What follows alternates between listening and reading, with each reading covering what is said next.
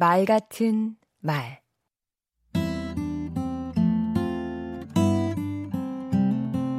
안녕하세요. 강원국입니다.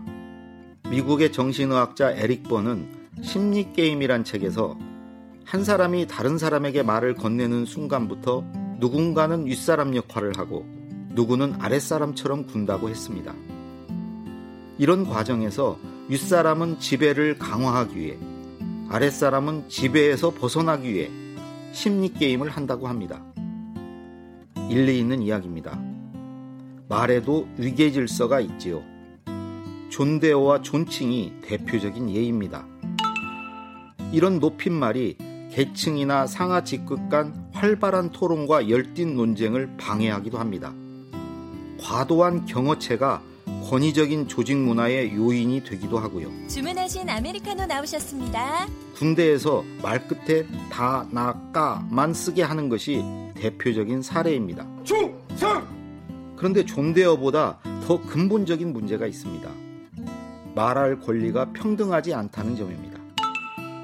우리 모두는 말할 권리가 있습니다.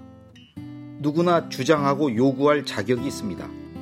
그런데 현실은 어떻습니까? 말하는 사람 따로, 듣는 사람 따로입니다. 말을 하더라도 아랫사람은 말의 내용을 강요받습니다. 윗사람이 원하는 답을 찾아서 말하는 사람이 대접받고, 안 그러면 눈치 없는 사람이 됩니다. 어이 젊은 친구 신사답게 행동해 힘 있는 사람은 마음껏 지시하고, 힘 없는 사람은 고분고분 들어야 하는 사회.